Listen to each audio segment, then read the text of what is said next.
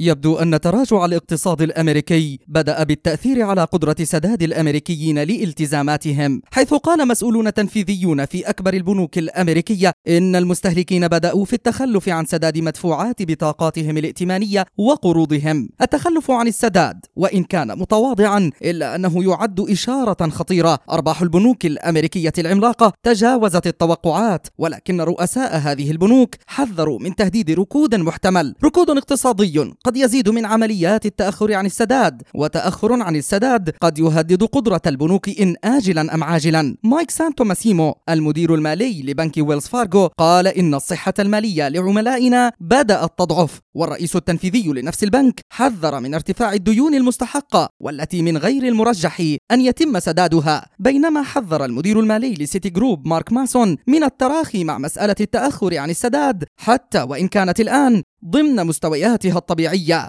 جيرمي بارنوم المدير المالي في جي بي مورغان أشار إلى تأخر بسيط لبعض العملاء عن السداد ومحللو بنك يو بي إس. حذروا من تدهور الائتمان خلال عامي 2023 وعام 2024 أما أمريكان إكسبريس أشهر شركات بطاقات الائتمان حذرت من نمو شطب قروض البطاقات. كل ذلك يحدث والبنوك في ظل تجديد معايير الائتمان شيئا فشيئا. ويتمحور السؤال الآن عن مصير الائتمان المصرفي في المستقبل القريب. مجد النوري لشبكة أجيال الإذاعية.